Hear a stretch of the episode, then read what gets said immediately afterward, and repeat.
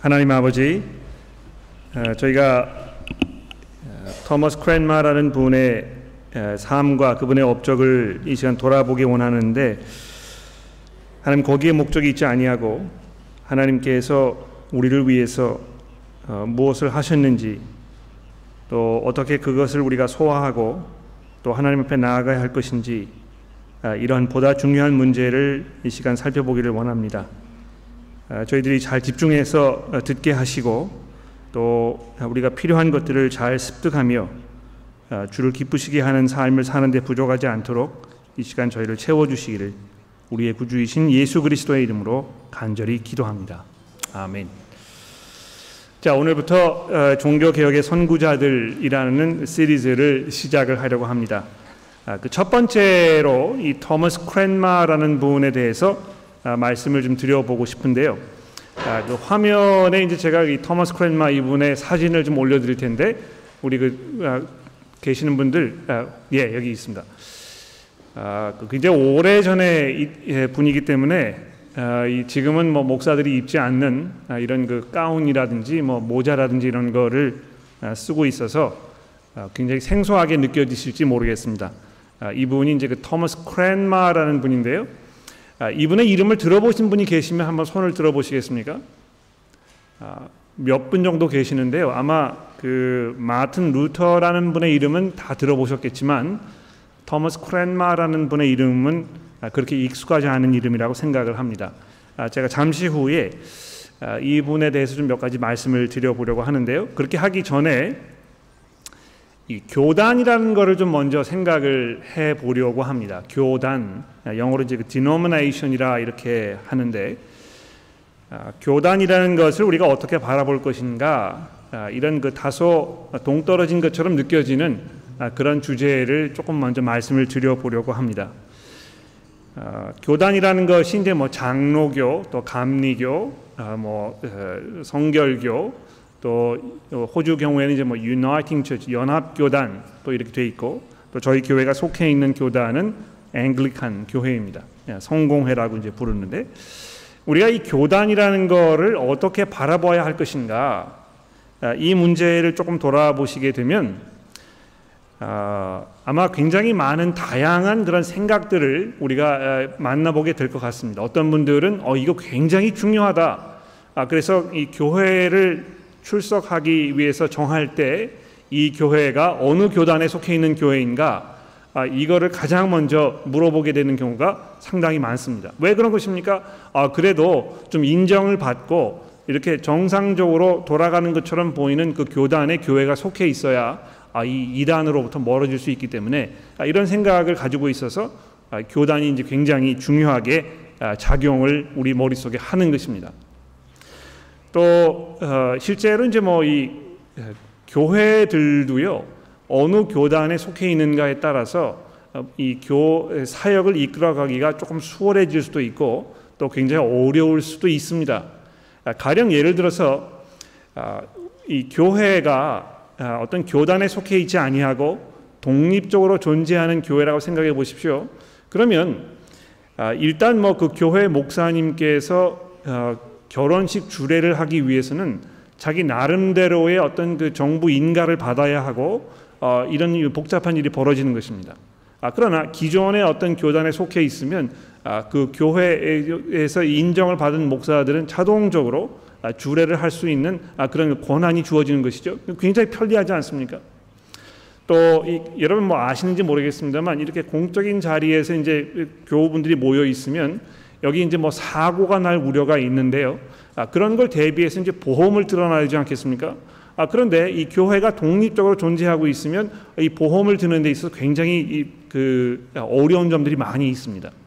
아, 그런데 이 교단이 함께 모여가지고 많은 교회들이 함께 이 보험을 들게 되면 보험료도 낮아지고 아, 이런 뭐 장점들이 있는 것이죠. 그래서 아, 신학적인 면에서 어떤 그 행정상의 면에서 교단에 속해 있는 것이 아, 굉장히 도움이 되고 필요한 아, 그런 경우들도 많이 있다는 것입니다. 아, 그런데 제가 오늘 이 시간에 여러분들에게 좀 말씀을 드리고 싶은 것은요. 교단이라는 것이 싫든 좋든지 간에 이 일반 성도들의 삶 생각 속에 필요 이상으로 강조되고 있지 않나 이렇게 생각을 합니다. 필요 이상으로 강조되고 있는 것이 아닌가. 아, 왜 그렇습니까? 내가 어느 교단에 속해 있는가가 아, 내가 다니는 교회가 어느 교단에 속해 있는가 하는 것이 내 신앙의 문제를 결정하지 않습니다. 아, 여러분이 이걸 잘 이해하셔야 되는데요.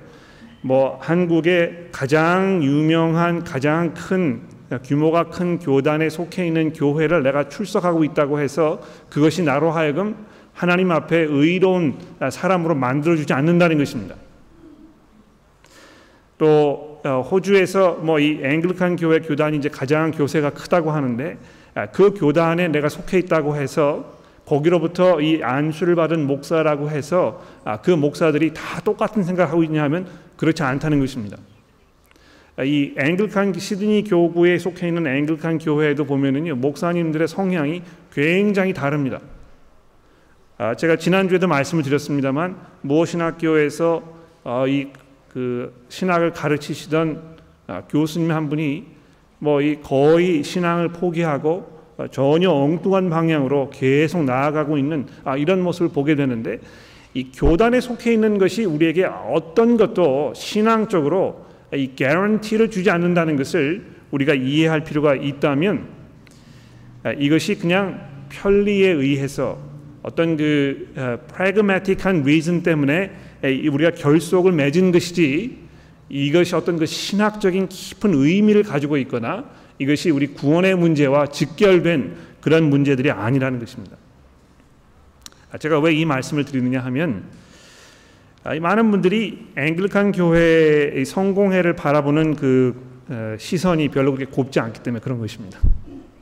아, 아마 여러분들이 이제 그 어, 교회를 어, 이런 교회를 다닙니다 이렇게 설명을 하실 때 우리 교회가 앵글칸 교단에 속해 있다는 것을 설명하는 데 있어서 조금 불편함을 느끼시거나 또 설명했을 때에 어떤 그 부정적인 그 반응을 경험하셨을 거라고 생각이 됩니다. 아, 왜 그 교회 다니느냐고. 아, 그 교회에 그 앵글칸 교회 아 이게 좀 이상한 교회 아닌가 이렇게 뭐 반응을 아, 듣게 되는 것이죠. 근데 제가 말씀드리지 않습니까? 아, 한국의 유명한 교단에 속해 있는 교회에 다니고 있는 성도님들도 어, 실제 신앙생활에서는 거의 뭐 이 천주교와 구별되지 않는 그런 생각을 가지고 계시는 분들이 상당히 많다는 것입니다. 내가 어느 교회에 다니고 있는가 그것이 물론 좋은 교회에서 성경을 잘 가르치는 환경 속에 있으면 그만큼 하나님의 말씀을 접할 수 있는 충분한 기회가 있는 것이 사실입니다만 그렇다고 해서 그것 자체로만 내 구원의 문제가 해결되지 않는다는 것을 말씀을 드리고 싶은 것입니다. 아, 오늘 우리가 살펴보게 되는 이 토머스 크랜마라는 분은 이 앵글칸 교회가 아, 교회로서의 어떤 신학적 입장을 정리하는데 가장 결정적인 역할을 했던 그런 굉장히 중요한 분입니다. 아마 이분이 아, 가지고 있던 생각, 이분이 그 이루어놓은 업적 이런 것들을 잘 살펴보게 되면 이 앵글칸 교회라는 교회가 교단이 어떤 교단인지에 대해서 분명하게 이해할 수 있게 될 것입니다. 아, 그래서 지금부터 잠시 이 토머스 크랜만라는 분의 그, 어, 그 삶을 조금 돌아보도록 하겠습니다. 주보에 보시면 그 연대표를 제가 좀 몇 가지 적어 드렸는데 주보를 좀 이렇게 살펴보시기를 바랍니다. 아, 이분이 1489년에 출생을 하셨어요. 아, 마틴 루터가 그보다 6년 전인 1483년에 출생을 했으니까 뭐 거의 동년배의 이런 사람이라고 보면 되겠습니다. 아, 루터는 이제 그 어, 어, 독일 사람이었고 어, 토머스 크랜만은 영국 사람이었던 것입니다. 아, 근데 여러분 그 1489년이면은요 아, 조선에서는 어떤 일이 있었는지 아십니까? 아, 역사를 잘 아시는 분 한번 자랑해 보십시오. 저도 잘 몰라가지고 이거 네번 검색을 해봤더니 아, 성종 20년이 되는 해였습니다. 아, 성종의 아들이 누구죠? 연산군이거든요. 아, 그 유명한 연산군인데 1489년 이 크렘마라는 분이 태어난 5년 후에 연산군이 왕으로 어, 등위를 했으니까 아마 아, 이, 어, 이런 때구나 이렇게 감이 조금 잡히시지 않을까 이렇게 생각이 됩니다. 토머스 크랜마 이분이요 어, 굉장히 머리가 좋았던 것 같아요. 어, 12살이 되던 해에 케임브리지 대학에 들어갔다는 것입니다. 아, 근데 뭐 어, 제가 이렇게 좀 읽어보니까 아, 그 당시에는 어, 뭐 수재들이기 때문에 그렇게 하는 것이 아니고 아, 젊은 나이 어렸을 때부터 대학에 가서 공부하는 것이 뭐 그렇게 특별한 일은 아니었던 것 같아요. 아, 근데 이분이 그 32세가 되던 때에 케임브리지 대학교에서 신학 아, 박사 학위를 받았다는 것입니다. 아, 근데 아, 뭐 이런 그 여러 가지 이분의 배경이 좀 도움이 될 것입니다만 아마 이 토머스 크랜마라는 분을 생각을 하면 그 당시의 왕이었던 이 헨리 8세를 구분해서 생각하기가 어려울 것입니다. 여러분 뭐 영국 역사에 대해서 얼마나 관심이 있으신지 모르겠습니다만 아, 이 당시에 이 헨리 8세라는 사람이 아, 이 영국의 왕으로 나라를 다스리고 있었는데요. 이 헨리 8세가 재밌는 사람입니다. 왜냐하면 여성 편력이 뭐 대단했거든요. 아, 부인이 몇 명인지 아십니까? 무려 여섯 명이나 됐습니다. 아, 근데 그 여섯 명의 부인들이요 아, 사형을 당하거나 파혼을 당하거나 뭐 이런 그 경우가 굉장히 많았던 것입니다. 아, 왜 그랬느냐 하면 아들을 얻지 못해 가지고 자기 왕위가 계승되지 않을 것 같아서 계속해서 다른 여자를 초대 불러들여 가지고 자기 아내로 삼는 이런 모렴치한 그런 사람이었던 것입니다. 더군다나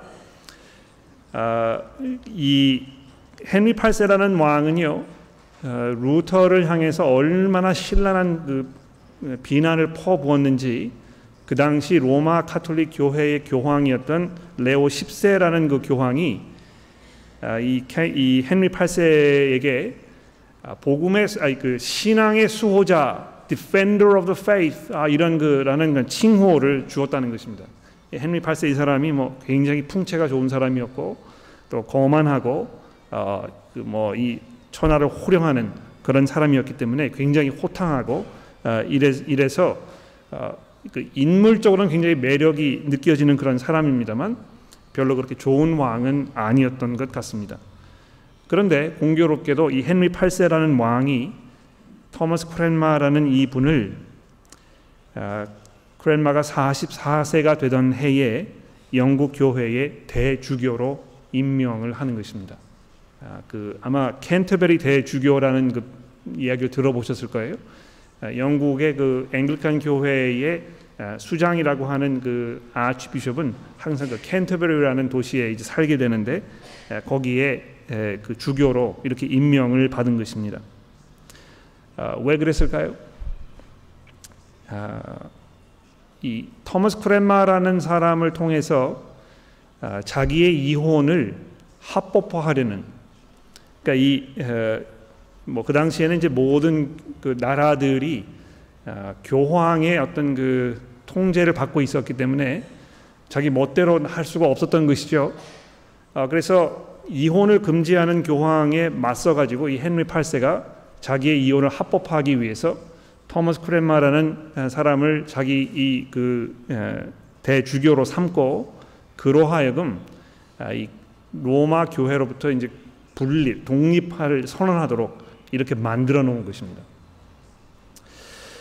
아마 이런 이야기 때문에 이제 그 앵글리칸 교회를 생각을 하면 아 이건 뭐 그 굉장히 부도덕스러운 아, 그런 이유 때문에 생겨난 교회가 아니냐 어떻게 그런 교회에 적을 두고 있느냐 아, 도저히 뭐 자기 그 존재를 정당화시킬 수 없는 아, 그런 그 교회인데 아, 그뭐 신학적으로 들어봐도 뻔하지 않겠느냐 뭐 이런 그 생각을 가지게 되는 것입니다.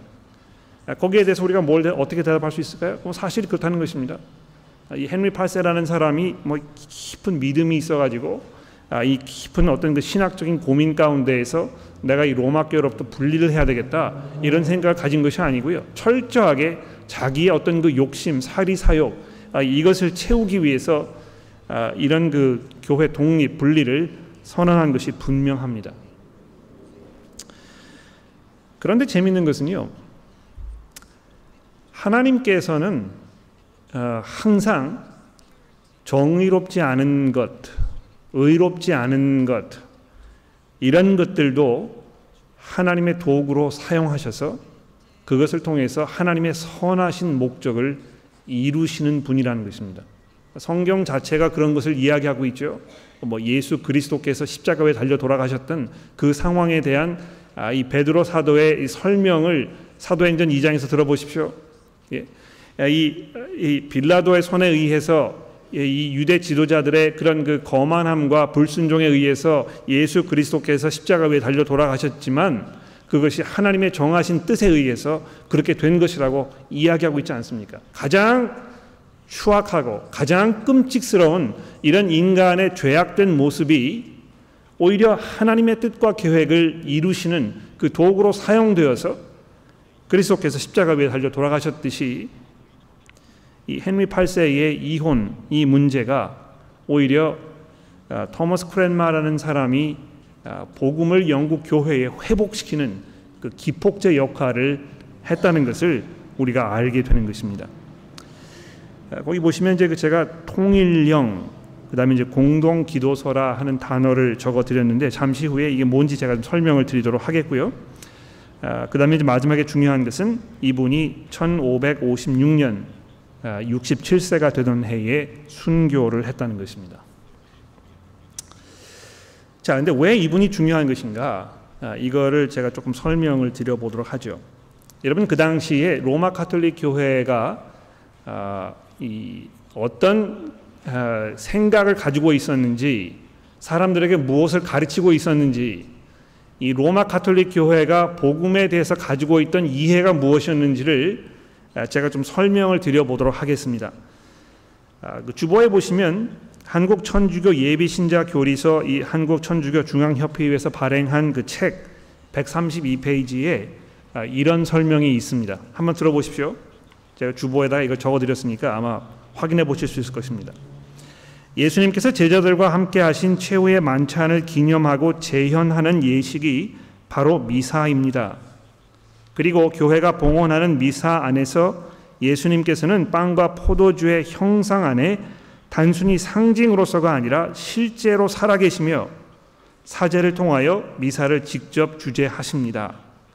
이와 같이 성체 성사를 이루는 미사는 하나님께서 몸소 예수님께서 몸소 재관이 되시고 몸소 제물이 되시어 봉헌하신 십자가의 희생 제사이며 그리스도의 생애와 죽음과 부활로 완성된 구원 사업을 기리는 기념 제사입니다.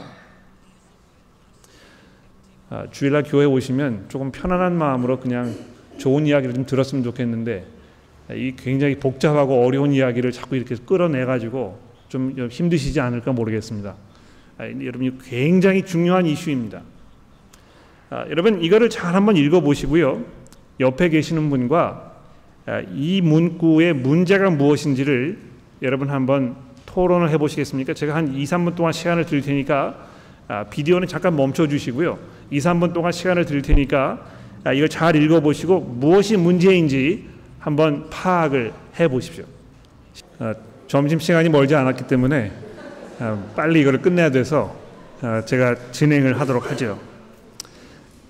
그 이렇게 그냥 읽어보시면 아 뭐 그런가 보다 아, 이렇게 쉽게 동의를 하실지 모르겠습니다. 그런데 잘 들어보십시오.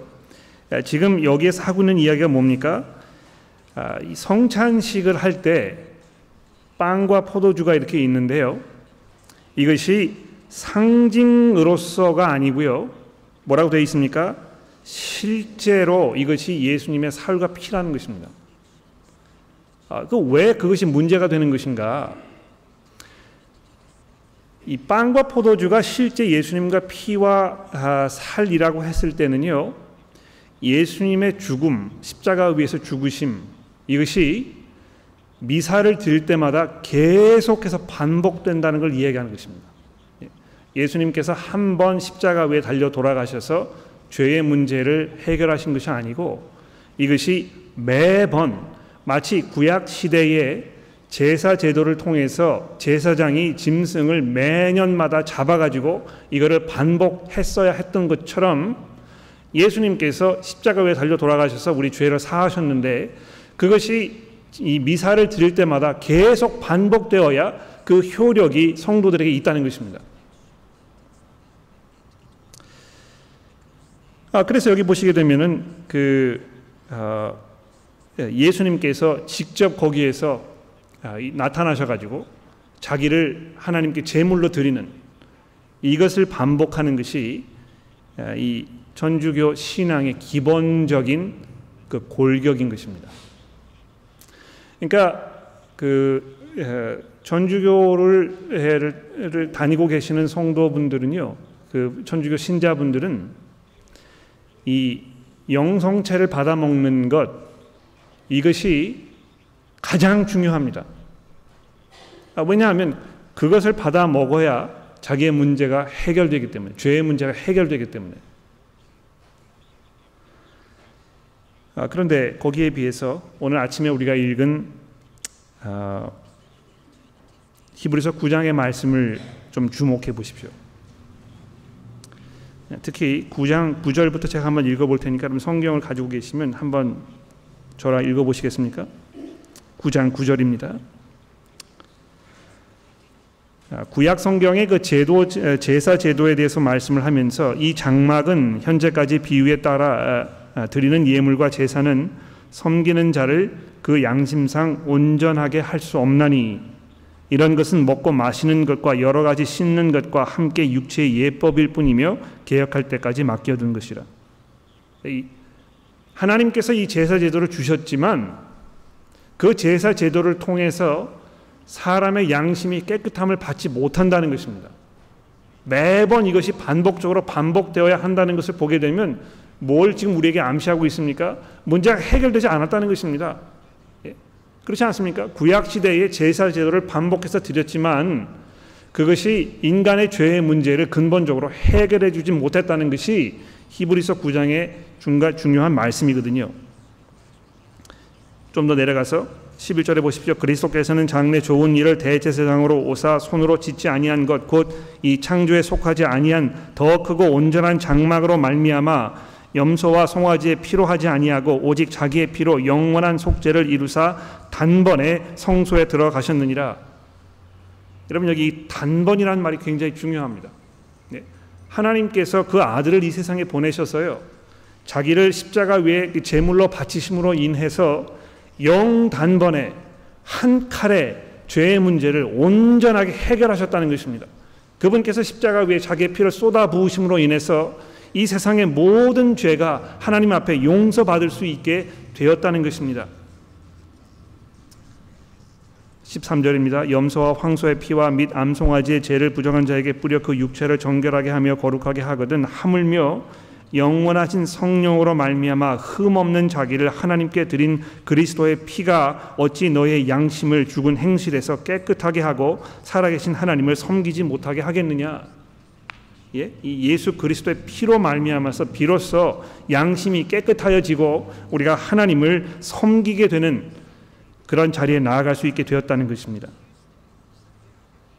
쭉 내려가셔서 24절에 보십시오. 그리스도께서는 참 것의 그림자인 손으로 만든 성소에 들어가지 아니하시고 바로 그 하늘에 들어가사 이제 우리를 위하여 하나님 앞에 나타나시고 대제사장이 해마다 다른 것의 피로써 성소에 들어간 것 같이 자주 자기를 드리려고 하지 아니하실지니 그리하면 그가 세상을 창조한 때부터 자주 고난을 받았어야 할 것이로되 이제 자기를 단번에 제물로 드려 죄를 없이 하시려고 세상 끝에 나타나셨느니라. 뭘 지금 강조하고 있습니까? 한 번에 모든 문제를 완전하게 해결하셨다는 것입니다. 더 이상 이것이 반복될 필요가 없다는 것입니다. 자, 그런데요. 토머스 크랜머라는 이분이 앵글리칸 교회에 그 당시 로마 카톨릭 그 신앙을 가지고 있던 이 앵글리칸 교회에 무슨 변화를 일으켰느냐 하면 이 공동 기도서라는 책을 만들어 가지고 성도들이 교회에 왔을 때 그 책을 따라서 예배를 드리도록 했다는 것입니다. 그런데 어, 거기에 그 담겨 있는 이 성찬식에 관한 이 설명을 제가 한번 읽어볼게요. 화면에 제가 띄워드릴 테니까 화면을 한번 봐주십시오. 하늘에 계신 아버지 하나님, 아버지의 풍성한 자비로 외아들 예수 그리스도를 보내 주셔서 우리의 구속을 위하여 십자가 위에 죽음을 당하게 하셨나이다. 예수께서는 십자가에서 단 한 번 자신을 희생하사 온 세상의 모든 죄를 사하시기에 온전하고 완전하며 충분한 희생, 즉 죄를 사하는 희생이요 하나님을 충족시켜 드리기에 충분한 제물이 되셨나이다. 여러분 여기 이 크랜마라는 사람이요 영어로 어떻게 되어 있습니까? Full, perfect, sufficient sacrifice, oblation and satisfaction for the sins of the whole world. 이것이 얼마나 로마 카톨릭 교회가 가지고 있던 이 미사, 십자가의 사건, 복음 이런 것과 정반대가 되는 이런 것인지 들어보십시오. 아, 이게 어떤 면에서 우리가 굉장히 뭐 익숙하고 친숙하고 잘 알고 있는 내용이기 때문에 아, 뭐 그렇게 획기적으로 들리지 않으실지 모르겠습니다. 그러나 이것 때문에 로마 카톨릭 교회가 복음을 왜곡시키고 계속해서 사람들로 하여금 교회의 이 제사를 지내는 그 사제의 그 아, 횡포에 묶여 있도록 이렇게 길을 만들어 놓은 것입니다. 그러나 종교 개혁가들이 무엇을 한 것입니까? 이들이 다시 성경으로 돌아가서 성경을 읽으면서 그 당시 이, 이 권세를 쥐고 있던 로마 카톨릭 교회가 복음에 대해서 얼마나 잘못 이해하고 있고 이것을 왜곡시켰는지에 대해서 아, 발견하게 되고 그것을 교회에 도입시켜서 사람들로 하여금 새로운 복음을 깨닫게 하고 하나님 앞에서 마음의 평화를 누리고 감사와 기쁨과 감격으로 신앙생활을 할 수 있도록 그 길을 터 놓은 것입니다. 더군다나 그 어, 이 공동 기도서라는 그것은요. 어, 정말 그 성경에 입각한 얼마나 이 토마스 크랜마라는 분이 성경을 중요하게 생각한 분이었는지를 아주 여실히 보여주는 그런 중요한 자료입니다. 아, 왜 그러냐 하면 이 공동 기도서라는 것이요. 아, 주중에 월요일부터 토요일까지 아, 교회에 모였을 때 어떻게 예배를 드려야 할 것인가 이거를 차례대로 설명을 해 놓았습니다. 근데 이 토마스 크랜마가 쓴 이 공동 기도서에 보게 되면 어, 성도들을 일, 하루에 두 번 교회에 오게 했거든요. 아침에 오고 저녁에 오고.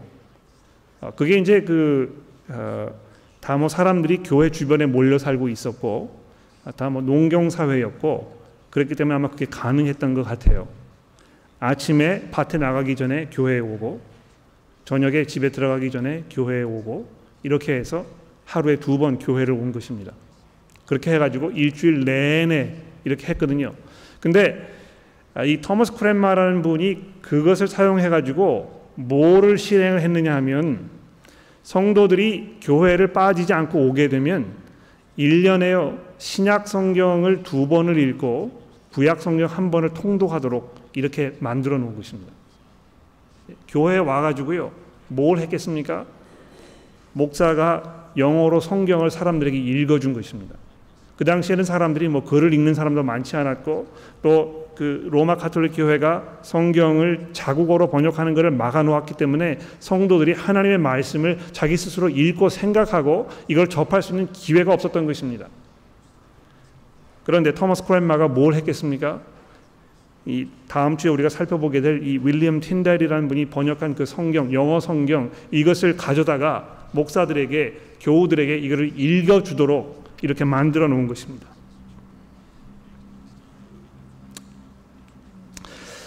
더군다나요.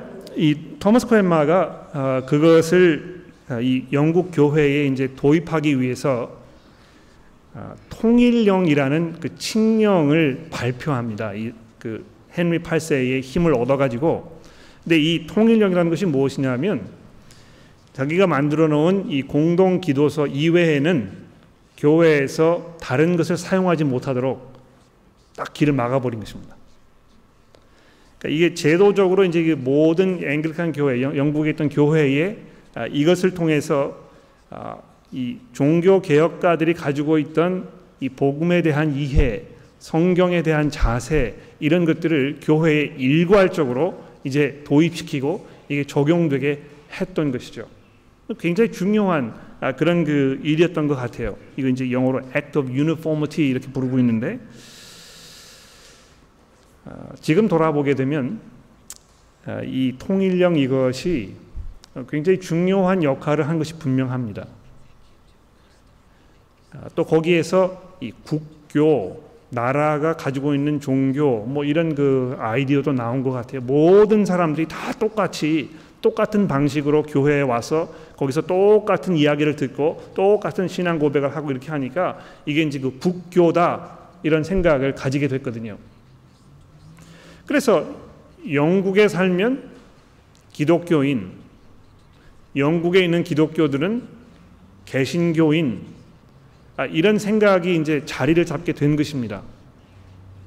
그런데 그것이 좋은 의도로 그렇게 시작되었지만 시간이 지나고 나서 사람들의 마음 속에 무슨 생각이 들기 시작했겠습니까? 예, 내가 영국인으로 태어나면 그냥 자동적으로 그리스도인처럼 생각하게 된 것입니다. 나는 그냥 그리스도인이다. 아, 왜냐하면 난 영국 사람이기 때문에 이 얼마나 아이러니컬합니까, 여러분? 로마 카톨릭 교회에서는요 아, 로마 카톨릭 교회를 다니고 있는 가정에 태어나면 자기도 그냥 자동적으로 로마 카톨릭 교회 교인이 되는 것입니다. 그렇죠? 그런데 종교 개혁가들이 거기에 들고 일어나서 복음을 회복하기 위해 종교 개혁을 일으켰는데요. 나중에 영국 성공의 교회 안에 이 국교라는 개념 때문에 어떤 그 신앙의 고백보다는 자기의 그 출생이 마치 자기의 신앙을 정리하는 것처럼 이렇게 받아들여지게 됐다는 것입니다. 여러분 그 토마스 교회에 있지 않습니까? 거기에 30년대 40년대에는요. 주일 학교에만 어린아이들이 800명이 모였답니다. 800명. 예, 그왜 그랬겠습니까? 영국에서 뭐 다 이렇게 오신 분들이 거기에 정착을 해가지고 살고 있으면서 다 뭐 나는 이그 앵글리칸 교회 교인이다. 그래서 주일날 교회 이렇게 가는 게 당연한 것인 것처럼 이렇게 인정이 됐다는 것이죠. 자기가 마음속에 믿음으로 고, 이 복음을 고백하고 있든지 그렇지 않든지 간에 그냥 뭐 이 영국인이라는 이유로 영국의 그 유산을 물려받았다는 이유로 아 그냥 그것이 마치 신학을 정리하는 것인 것처럼 이렇게 인정이 되었다는 것이죠. 그러나 그렇지 않습니다.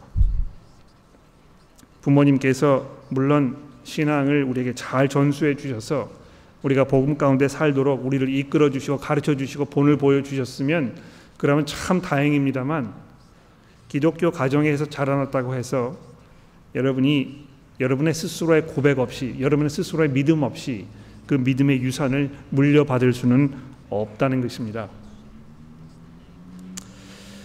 아, 마지막으로 토머스 크랜마 이분이요 아, 이렇게 복음을 회복시키기 위하여 많은 수고를 했지만 불행하게도 말년에 어, 핍박을 이기지 못하고 어, 그 내가 지금까지 가르쳤던 종교 개혁에 근거한 모든 성경의 가르침을 내가 철수한다 하는 그 고백서에다 서명을 이렇게 했습니다.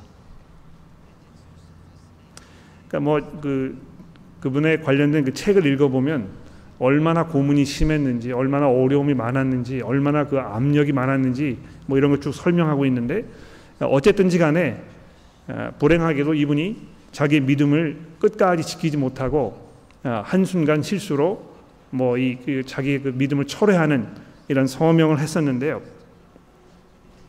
감사하게도 어, 그것을 공개적으로 사람들에게 입으로 시인하는 그런 자리를 아, 이렇게 왕이 만들어 놓고 그를 감옥에서 끌어다가 거기 세웠는데 아, 토마스 크랜마 이분이 그 자리에서 아, 모든 사람들 앞에 내가 왜 그런 쓸데없는 짓을 했는지 모르겠다. 아, 내가 이 복음을 다시 의지하고 아, 나의 그 순간적인 실수를 내가 고백하고 아, 그 아, 서명에 서명했던 내 이 오른손 이 오른손을 내가 화형을 당할 때 가장 먼저 태울 것이다. 이렇게 이야기하고 다시 감옥에 끌려갔다가 화형을 당했을 때 실제로 그 사람이 자기 손 먼저 불에 태우고 어, 순교를 했다는 그런 그 기록이 남아 있습니다. 아, 정리를 하겠는데요. 이 교회는 어떤 곳이어야 하겠는가 하는 문제를 조금 생각해 봅시다. 아, 교회는 고백 공동체입니다. 아, 이게 우리가 공동체인데요. 공동체라고 하면 공통된 무엇이 있기 때문에 공동체라고 그런 거 아닙니까? 그렇죠? 우리를 그럼 그 하나로 묶는 이 공통 분모는 무엇입니까? 무엇이 여러분과 저로 하여금 이 한 소속, 한 몸, 한 지체 이렇게 생각하게 만드는 것입니까? 우리가 한국 사람이기 때문에 그런 것입니까? 우리가 시드니에 살고 있는 어떤 그 지역적인 것이기 때문에 그렇습니까? 아, 뭐이 같은 성향이 좀 비슷하고 성격이 비슷하고 같은 취미를 가지고 있고 뭐 같은 생활 라이프스타일을 가지고 있는 이런 사람들이기 때문에 그것이 공동체를 이루는 것입니까? 우리가 뭐 이 좀 성격이 좀 맞고 또 뭐 같은 뭐 이뭐 뭐, 어, 배경을 가지고 있기 때문에 그것이 우리로 하여금 공동체가 되게 하는 것입니까? 물론 그런 요소들이 있을 수 있습니다. 그러나 교회라는 것은 고백하는 것입니다. 예, 믿음을 고백하는 것입니다. 복음에 대한 나의 분명한 그 확신, 믿음 이것을 고백하는 고백 공동체라는 것입니다. 그래서 여러분이 이 교회에 적을 두고 어, 교회에 뭐 교인이 되셔서 헌금을 많이 이렇게 하시고 뭐 이렇게 교회 활동을 하시고 그러므로 인해서 교회에 속해 있는 교인이실 수 있을지 모르겠습니다만 여러분의 마음 가운데 이 고백, 믿음에 대한 고백이 있지 아니하시면 교회 일원은 아니라는 것입니다. 여러분 그 이해가 되십니까? 오랫동안 교회를 다니셔서 교회의 교인이실지는 모르겠습니다만 그리스도의 지체는 아니라는 것입니다. 그러므로 마치 영국 교회의 영국 국교에서 아, 자라나서 내가 아, 그렇기 때문에 그리스도인이라고 착각했던 많은 사람들처럼 똑같은 착각을 속에 살지 마시고요. 여러분이 믿음의 복음에 대한 고백 가운데 든든히 서셔야 할 것입니다.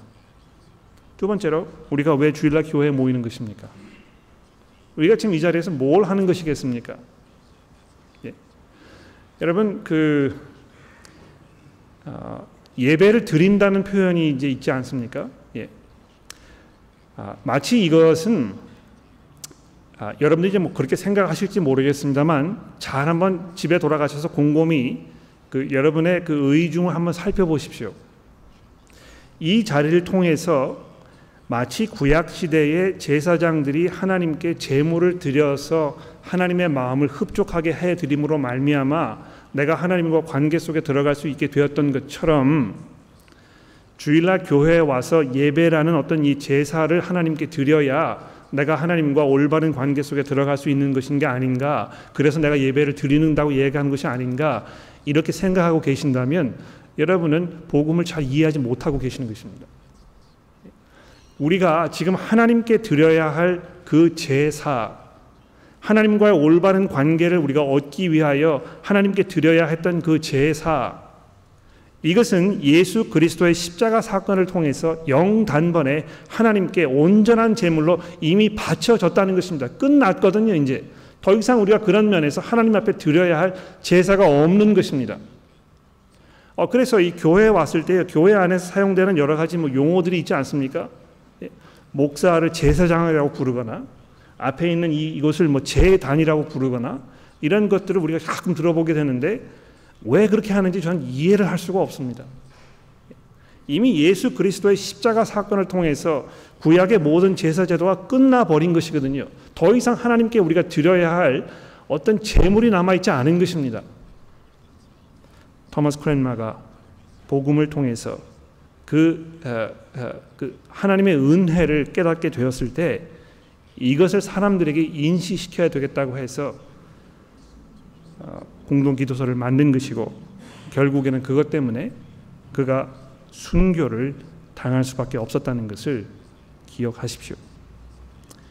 마지막으로 토마스 크랜마의 삶을 돌아보면 이 믿음의 용기에 대해서 다시 한번 생각해 보게 됩니다.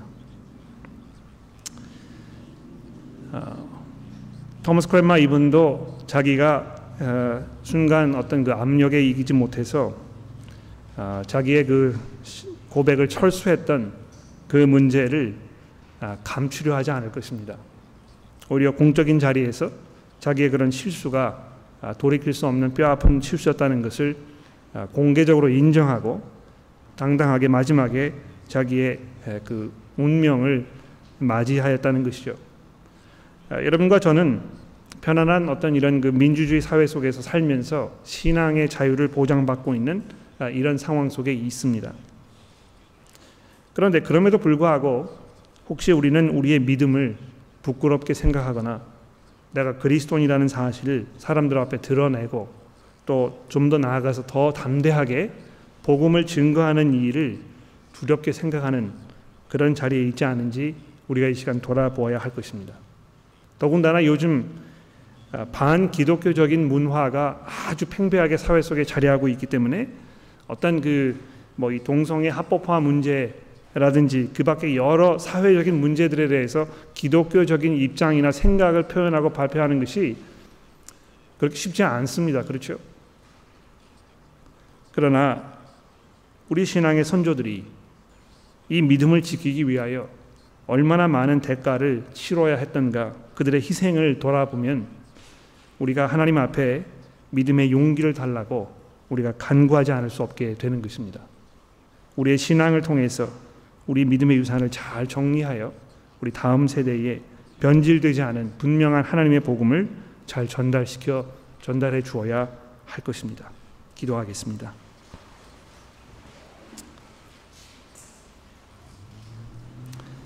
하나님 아버지, 참 감사합니다. 주께서 어, 시시곳곳 적절한 때에 어, 하나님의 사람들을 심어 두셨다가 어, 그들의 수고와 사역을 통하여 어, 복음이 다시 분명히 선포되게 하시고 또 그 가운데에서 복음의 은혜가 사람들에게 풍성하게 음, 음, 뿌려지는 그런 은혜가 있게 하셨던 것을 우리가 이 시간 다시 기억해 봅니다.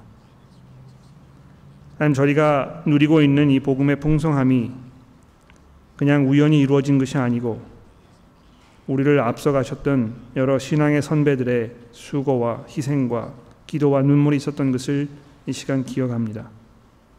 하나님이여 저희들이 안일한 마음과 생각으로 세상과 타협하면서 우리의 평안과 우리의 욕심만을 채우는 그런 삶을 살지 않도록 저희를 도와주시고 저희들도 우리 신앙의 선배들처럼 복음 안에 든든히 서며 이 복음 속에 우리가 확신하며 또 그것을 선포하며 우리 후세들에게 잘 전달해 줄 수 있도록 주여 저희를 도와주시기를 우리 구주이신 예수 그리스도의 이름으로 간절히 기도합니다. 아멘. 폐회 찬송 함께 하겠습니다.